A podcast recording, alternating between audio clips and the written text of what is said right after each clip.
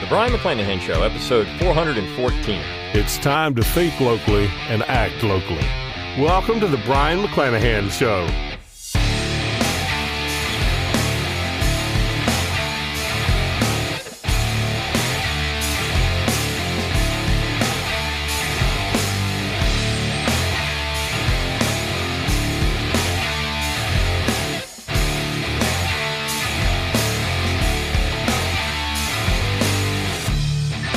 Back to the Brion McClanahan Show. Glad to be back on the program. Very glad to be here. Don't forget to follow me on Twitter, like my Facebook page, and subscribe to my YouTube page where you can watch this podcast. You can find all the social media accounts on my webpage, brionmcclanahan.com. That's B R I O N, McClanahan.com. While you're there, give me an email address. I'll give you a free ebook, Forgotten Founders, and a free audiobook of the same title, read by yours truly. You can support the show by going to McClanahanacademy.com. McClanahanacademy.com is always free to enroll. You get a free class, 10 Myths of American History. When you do enroll, you get the best deals on new and forthcoming courses. Also, click on that support tab at brionmcclanahan.com. You can throw a few pennies my way, help keep these lights on. You can get your book plate there if you want my autograph on one of my books. I've got a bunch of those. Latest is Southern Scribblings. Get it at Amazon, Barnes & Noble, or Books A Million, wherever books are sold online, at least the big book retailers. You can also go to Learn True, T R U E, learntruehistory.com. That's my affiliate link for Tom Woods Liberty Classroom, another great website where I teach with Tom and a whole bunch of other great faculty members. You can click on that shop tab at brionmcclanahan.com and get your Brion McClanahan Show logo and all kinds of cool stuff. So lots of great ways to support the show. But the best way, of course, is to share it around on social media, rate it wherever you get your podcast, let people know you're listening to this show, move it up the rankings, listen to the show when it first comes out. Don't wait you know, two or three weeks. Get it out there, get it going, because that's how it moves up the charts and people see it because it's recommended. If you watch it on YouTube, watch it when it first comes out. If you listen to it on your favorite podcast website, which it should be out there on all of those, you can listen to it early, get it done, and let people know you're listening to it. We want people thinking locally and acting locally. We need that. That's the way we turn things around in America. So, and send me your show requests. If you want to hear something, let me know. I always read them. I don't always respond, but I do read them. Okay. Let me talk about the article that I want to hit on today. And it was something I mentioned in the last episode when I was talking about Paul Gottfried's piece on Con Inc., Conservative Inc., the social justice conservatives. This is the rise of Biden Republicans, right? So this is actually a long piece in Politico. It says it takes 28 to 35 minutes to read it. I'll, I'll go through it. But the point of this particular piece is to talk about a, the shifting sands of American politics. How things are changing in America. It used to be we were talking about Reagan Democrats. Now we're talking about Biden Republicans. And this is where the, the conservative movement has gone. What they've decided to do is try to is try to grab the middle ground in America. If they could just get that middle ground. You see, what we really need in America is about four major factions. We need a center left, a center right, a right, and a left.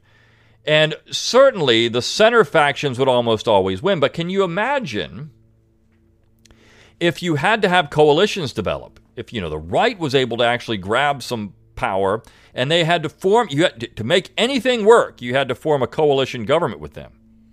What could you get done? What could the right get done? We're seeing right now in the United States Senate how one senator, Joe Manchin, is essentially dominating the entire Senate because he is the swing vote. He's the guy that the left needs to get their agenda done. And he's the guy the right needs, or the I should say the, the Republicans need to try to soften the agenda because they don't block it, they just soften it.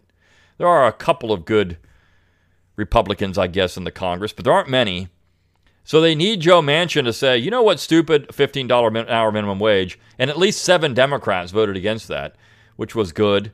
But they didn't vote. I mean, look, the, the, the, Federal Reserve is monetizing the debt now. This is dangerous. There's a lot of things going on. And as I said in the last episode, some of the culture war stuff is really a distraction. I mean, I'm not saying it's not important because it is, but this is things that people talk about because in their mind it affects their everyday life. You send your kids to school, what do they get taught there? Uh, you're in an employment situation, and maybe some things are happening there you don't like. So the culture war is important. But if we had real federalism, all this stuff would work out. The problem is nationalization. Everything is nationalized, everything becomes a top down issue. And that's what the left wants. They want every issue to be nationalized because they know they have a razor thin majority of the American population. and they can use the federal court system to their advantage. I'm going to talk about communism and how crazy this stuff is. And look, if you want to talk about absolute clown crazy world, it's the Stalinists and the Leninists, more the Leninists in early Soviet Russia. These people were absolutely off their rocker. And we're seeing a lot of parallels between that, and I'll get into that in the next episode. But these Biden Republicans are, as this article argues, are the new Reagan Democrats. So, who are these people and what are they doing? And why is this important? So, I want to get into this. Now, this is to, again, if Biden really won, I mean, we know he won, but how he won, if it was all legitimate, everything was above board legitimate, which I think there's a lot of questions about how legitimate all this mail in voting can be. And, uh, you know, there's. So, how does that actually work? I mean, we don't know. We'll never know. I said this about the 1960 election. We'll never know how much cheating went on there. We don't ever know how much cheating went. We, we know there was cheating in 1860 and 64. We know there was cheating. How much, though? How much is legitimate? How much is not legitimate? Nobody will ever know. So Biden wins. We know we have this huge number of people voting. What's interesting about all that, of course, is that Trump carries, and as this article talks about, Trump carried some important bellwether areas that usually, if you win those, you win the election. And that's because, again, the Republicans were basing the election on the old way to do it. You show up and vote. The left has gone beyond that now. They don't care about that anymore. In fact, they don't want you to show up to vote. They don't want anybody to show up to vote. They want you to vote on your cell phone. No ID, no nothing. Just go into an app. Vote, voter app, the voter app. Go in there. I mean, I don't even know. The, voter app. Go in there and vote early and often, as much as you want. Just keep voting. Polls are open. Go vote. Uh, the 2024 election is now open. Go vote. This is what they would like. 2024 is now open. We don't even know who the candidates are going to be, but we know we're going to run Joe Biden. So go ahead and vote for Biden now. Just vote today, vote tomorrow, vote next year. Keep voting for Joe Biden. Uh, and that will give us a commanding lead by the time we have to have the polls open. Republicans will go and they'll walk to the polls and they'll drive to the polls and they'll do those things. Democrats don't need to do that anymore. We just vote from our app. Vote the voterapp.com or whatever it is. That's all we're going to have. So either we increase the electorate, you know, to a point of 100% participation, which is shockingly hard to do, right? So this is why people are saying, "Wait a second here. There's a few red flags going on." I mean, how how legitimate is this thing? But if that's the case, we know that the Democrats will out hustle the Republicans. But I want to get into this. So if we're in that new phase where we've got all these new voters, well, what do you do? And this particular article seems to think that there's a lot of this going on, that these old, you know, they, they would have been Republicans, they would have voted for Trump, but Trump was just too mean. He's too mean. He tweets too much. So now instead of, you know, worrying about Trump's tweets, we got to worry about a man who can't even remember who his Secretary of Defense is or the Pentagon. Can't remember the name of it, and he's out bombing foreign countries. And that's a recipe for disaster. We're monetizing the debt. We're doing things that are really important that can affect the livelihoods of people. We were agreeing to shut down the economy. This is crazy. But yet, this is what these Biden Republicans want, I guess. I don't know. So, the piece by Zach Stanton at Politico. There are unwritten rules that dictate, dictate how American politics works. Former president shouldn't weigh in on partisan squabbles. An incumbent senator shouldn't support a primary challenger running against a fellow incumbent. And if you're an elected official, avoid directly comparing yourself to Abraham Lincoln. Show some humility and instruct surrogates to do that on your behalf. well, that would be a bad thing to be compared to Abraham Lincoln, in my opinion. Nobody, if you, if that's you want to be compared to a guy that wiped out a million Americans. That, I mean, this is the problem. See, the left, as I mentioned in the last episode, the left and the right see eye to eye on these because the left loves Abraham Lincoln. He's their guy. I mean, this is the, this is the guy that put them on this path, this new central authority. And the right somehow wants to reclaim Abraham Lincoln. Oh, Abraham Lincoln's really our guy. We're all going to fight over what the what the Declaration means and doesn't mean. It's all stupid. Never try to correct a middle schooler spelling the word potato. And if you want to take the pulse of white middle America, go to its de facto national capital, Macomb County, Michigan. Notice how getting into identity politics here. White middle America. Every four years, as if driven by mainspring, presidents, those aspiring to be presidents, and the reporters who cover them return to the blue collar Detroit suburbs to try out their messages and make sense of what's happening in middle America. Presidents will visit, visit the community college campus in Warren, where President Ronald Reagan famously declared, I'm a former Democrat. And I hate to have to say, I didn't leave my party, my party left me. And where President Barack Obama announced his ill fated American Graduation Initiative, a planned $12 billion investment in community colleges.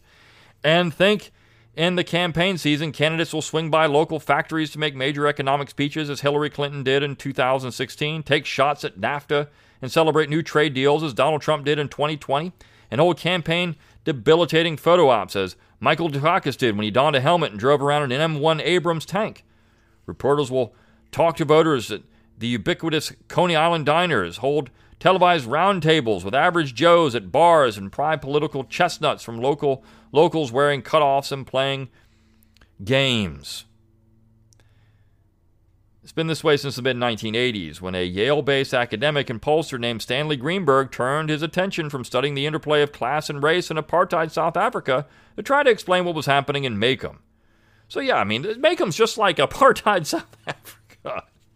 It's the same thing just a bunch of white people that don't want to that don't like uh, you know minorities. I mean, essentially that's that's what this piece. Look, this is what there's there's an undercurrent here. You got to get that. By 1984, it was landslide territory for Ronald Reagan. The population was overwhelmingly white and thoroughly middle class, largely living in tract homes and driving their cars to industrial jobs throughout Metro Detroit. They were, by all appearances, Democrats, but they weren't voting like it. Why not? After convening a series of focus groups, Greenberg coined a term for these voters Reagan Democrats, and a theory of the case. In these voters' eyes, the leaders who were supposed to fight for them seemed to care more about the blacks in Detroit and the protesters on campus. They seemed to care more about equal rights and abortion than about mortgage payments and crime, Greenberg wrote. So it's really all about race, and these people are uneducated. They're stupid. They, they just care about race. The old politics has failed for them. What they really want is a new political contract and the freedom to dream the American dream again, Macomb. Macomb, he said, is the site of an historic upheaval that has wrecked the old and promises a new, volatile kind of politics. For four decades now, that historic upheaval and the quest for the support of Reagan Democrats has defined American politics, from the rise of Bill Clinton's New Democrats, which Greenberg, as Clinton's pollster, had a central role in crafting, to George W. Bush's compassionate conservatism, to Barack Obama's politis, uh, uh, Poll tested, I'm sorry, evisceration of Mitt Romney's venture capital experience to Donald Trump's white grievance mongering and tirades against NAFTA. White grievance mongering. After Obama won Macomb in 2008, 2008 and 2012, Trump captured it in 2016 and 2020. Then something important happened.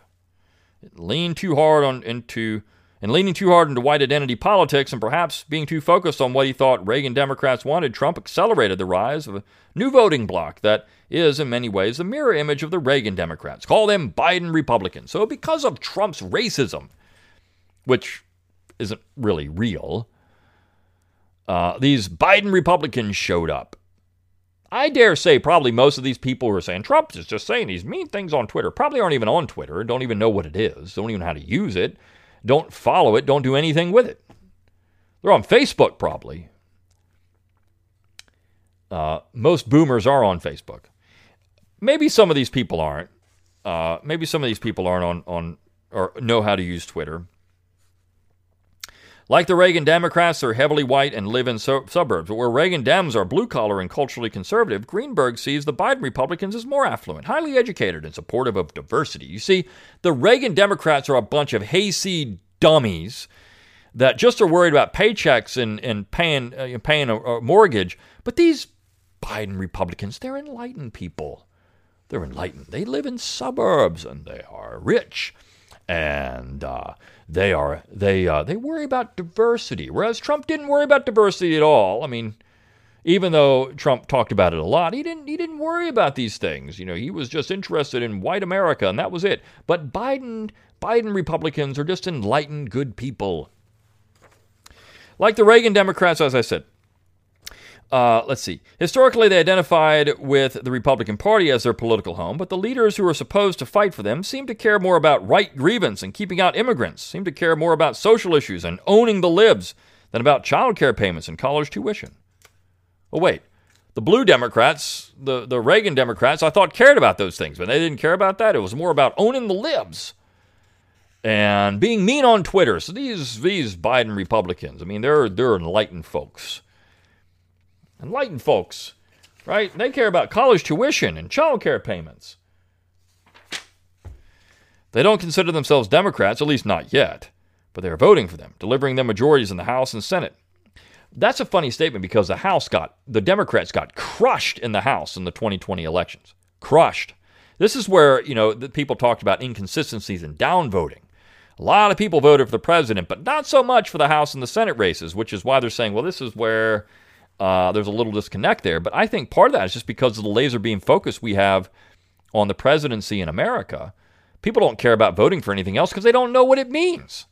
Most Americans don't know what it means. All they know is, I don't like Donald Trump because uh, there's a song about him out there that uh, people sing that's vulgar and uh, that, that means I'm going to be cool and vote against Donald Trump. I just don't like Donald Trump. That's most of it is just groupthink.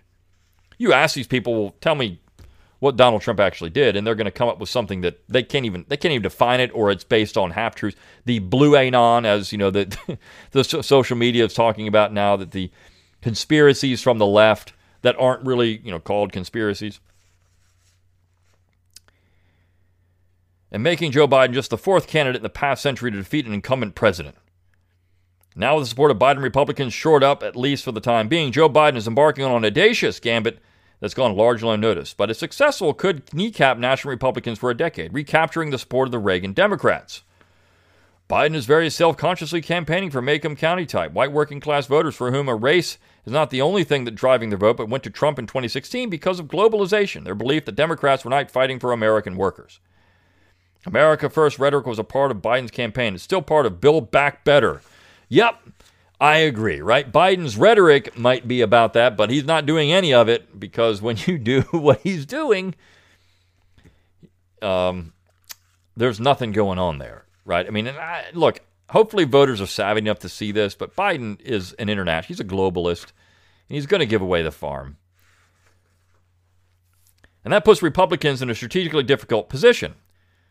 You have this kind of battle in the ma- of the mainstream between Reagan Democrats who voted for Reagan, came back to vote for Bill Clinton, some voted for Obama, and a whole new set of voters brought in by Trump, says Greenberg. In both 2016 and 2020, Trump brought in new voters people animated by white nationalism and racial resentment. No, they know that that wasn't the case.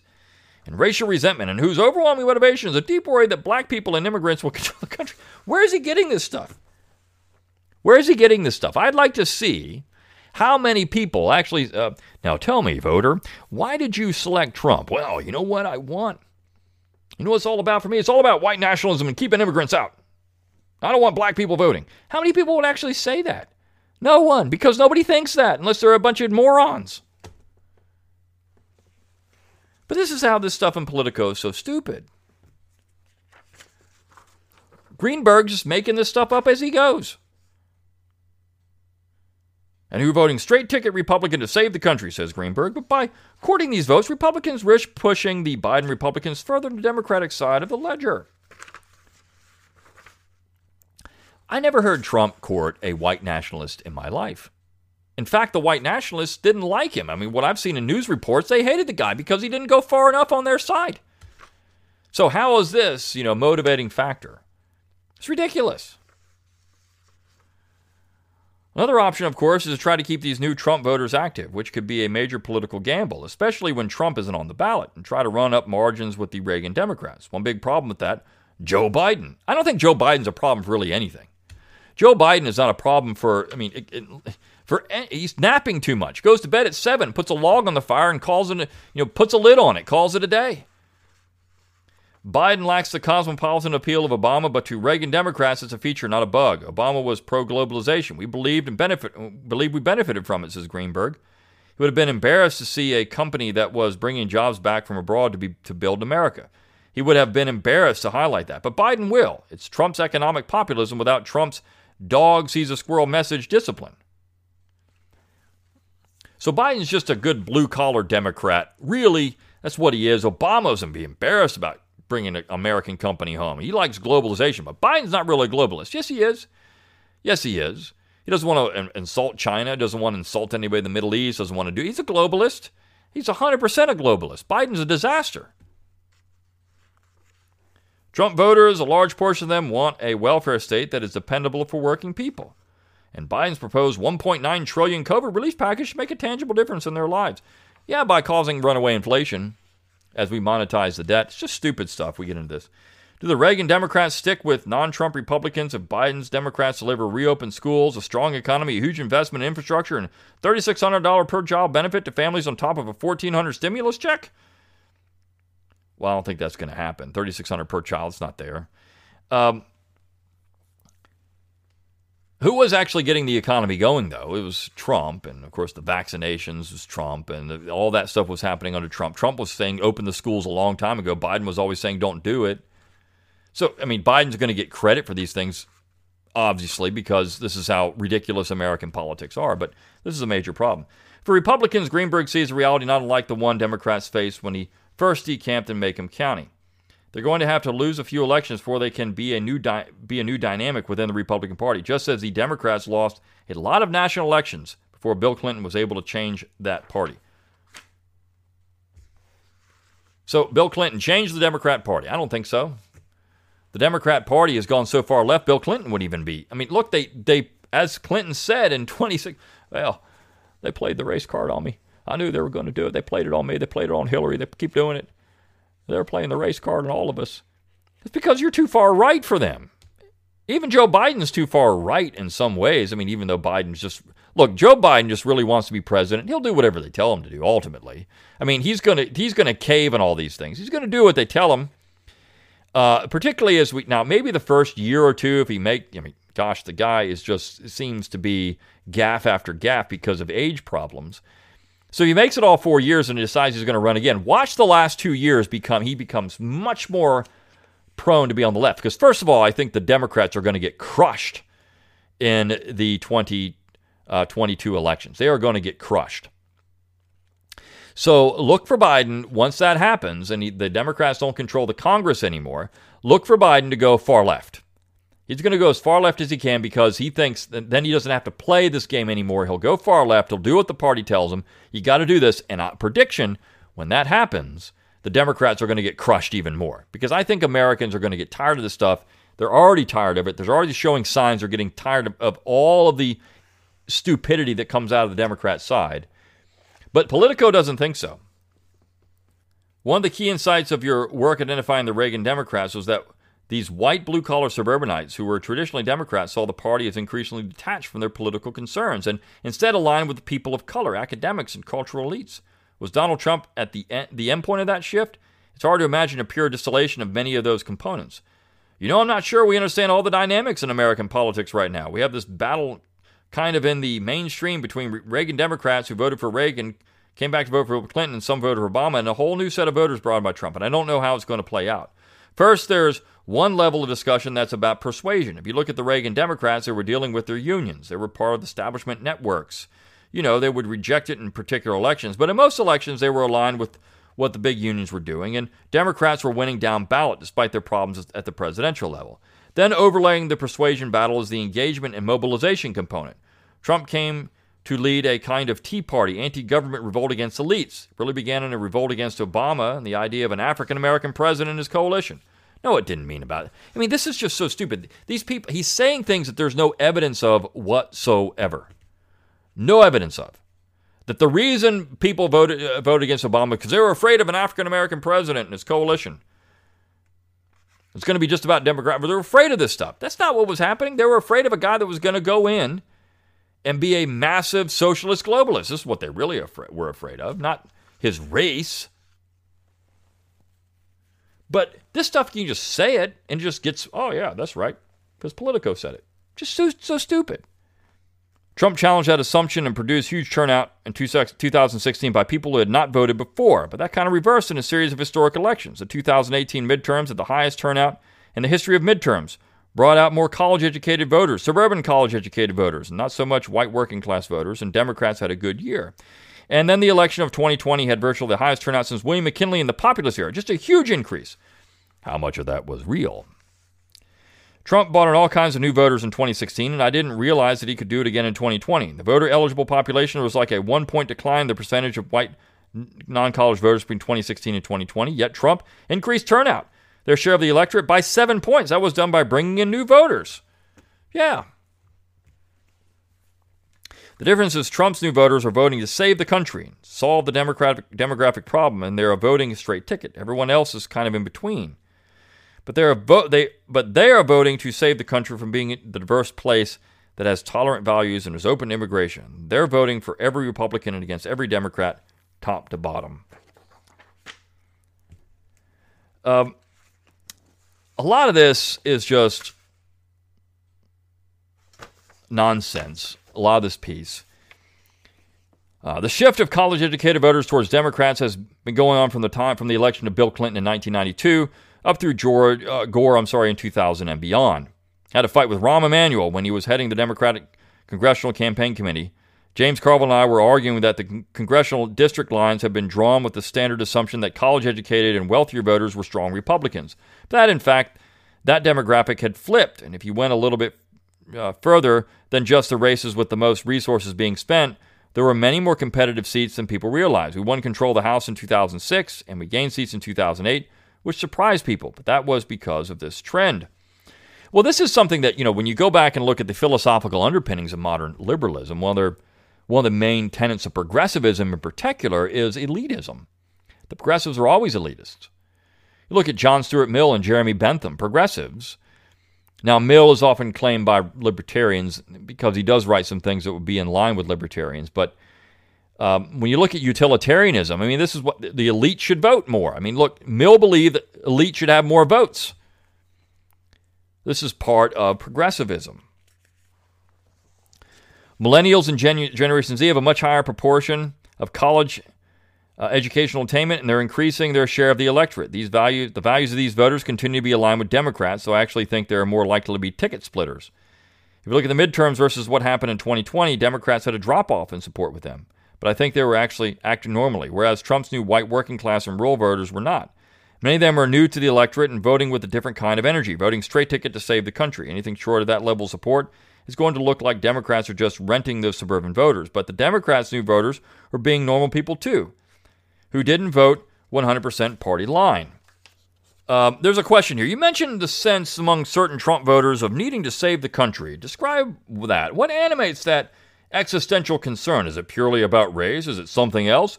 Well, yeah, racial resentment is a very strong piece. So these people want to save the country from people of different races. Does he have proof? Does he have people running around saying this? Is just, oh, yeah, yeah, racial resentment. Does he have any proof? I think we underestimate how powerful a movement was when Barack Obama won and then got reelected. To this coalition, they view Obamacare as simply paying off this his base of voters with big government payoffs to ensure a permanent Democratic majority. I think Obama campaigning and every election has given them the rationale they have to vote. It's why Trump made reversing Obama's legacy, reversing everything Obama did, feature centrally in his rallies. Obama represented a whole change America that they had to stop. Um, let me get to a couple other questions. Right now, polling shows overwhelming public support for Biden's $1.9 trillion stimulus package. I'm curious how you read that. Is it a sign of the Reagan era consensus about small government is over? Greenberg. I don't think the Republicans are as disillusioned with Trump as polls suggest, but I do think there's huge support for the relief package. Trump voters, a large portion of them, want a welfare state that is dependable on for working people. The Reagan Democrats and those white working class voters are incredibly pro Medicaid expansion. Look at what happened in any in any of the, the Senate races in 18 in states on minimum wage or Medicare expansion. The minimum wage and Medicaid expansion, excuse me, won by much bigger numbers than than the incumbents. I mean, it won in Utah. So he gets asked a lot of questions in this particular uh, piece. I mean, this is a long piece. I, I, want to get to the end of the piece. Last couple of questions. How does the racial resentment you saw in studying South Africa compare with the racial divide you see in the U.S. right now? So the question is asked well, is South Africa like the United States? Greenberg. During the apartheid period, their, their fear was existential. The fear that only by maintaining this apartheid system could they maintain their way of life. And that, no, we couldn't do this in pieces because once you do, you begin to chip apartheid away. I don't want to put all the Trump voters in that world, there are a lot of them who haven't been involved at all. They've been politically disengaged. But Trump has brought a segment of white nationalists in. It's very real, in that apartheid era fear in South Africa does look like their world, but that isn't true of all Trump voters. Just a few. I mean, just this whole, I mean, the rally there, those were all bad people, right? Just a few voters. They're not all white supremacists and white nationalists, but most are. That's what Greenberg is saying. Prior to the 2020 campaign, you wondered whether Democrats were ready to use government after the decade after, of anti-government tyranny. Based on what you've seen so far, are they? Absolutely, yes, he says. I'm actually stunned by how much consensus there is around using the government to really deliver for people. I think the Biden administration buys that. The gap between the progressive wing and the Biden wing, if that is a wing, is small. You look at the relief package, there's like one piece they're arguing about. But if you look at what they're agreeing on, producing a child benefit not just child care, but also a child benefit, which is more of a European kind of safety net, combined with the great expansion of health care. I think you're dealing with a big change. Full disclosure Greenberg's wife is Congresswoman Rosa DeLauro, a leading proponent of the child benefit. Oh, yeah, this guy's completely impartial, isn't he? His wife is in Congress, and he's saying these things about Trump because his wife is in Congress. Right now, everyone thinks the government needs to deliver in a big way. I think that scares Republicans, and it'll be interesting to see. People are going to see real benefits, and not just a $2,000 stimulus piece, but something more enduring. If you look at the proposed $3,600 per child that's delivered in installments monthly to people's checking accounts, that only reduces child poverty. It's virtually every middle class person that we are talking about. Biden is willing to say, I'm fighting to do this, not had a Democrat. I mean, when Clinton ran in 92, his message was very much about fighting for the middle class. It had a very populist and nationalist component to it. But that was not the case further into his administration, when the virtues of free trade was more part of the democratic assumptions about the world. Obama was pro globalization and believed war, we benefited from it. He would have been embarrassed to see a company that was bringing jobs back from abroad to build America. He would have been embarrassed to highlight that. But Biden will. We're looking at a very different time. At the start of every focus group, you ask people to fill in the blank in this sentence. I feel blank about the way things are going in the country. How would you, Stan Greenberg, fill in that blank? I feel deeply, deeply, deeply, deeply, deeply, deeply, deeply, deeply, deeply, deeply for boding and uncertain. I think we're in a battle for democracy whose outcome is uncertain. Yeah, this guy is completely nonpartisan, right? Completely. But this is the kind of stuff that you're getting. Now, these Biden Republicans, I, I mean, this is a this is a hit piece on Trump more than anything else. That was the goal of it. This is about the soul of the Republican Party, which I think should just go away, right? The GOP is a disaster. It always has been. It's always been interested in itself more than anything else. But you have this this ongoing civil war that's been around for over 30 years. I mean, to say this is all about Biden is to miss the point of what's actually happening in American conservatism.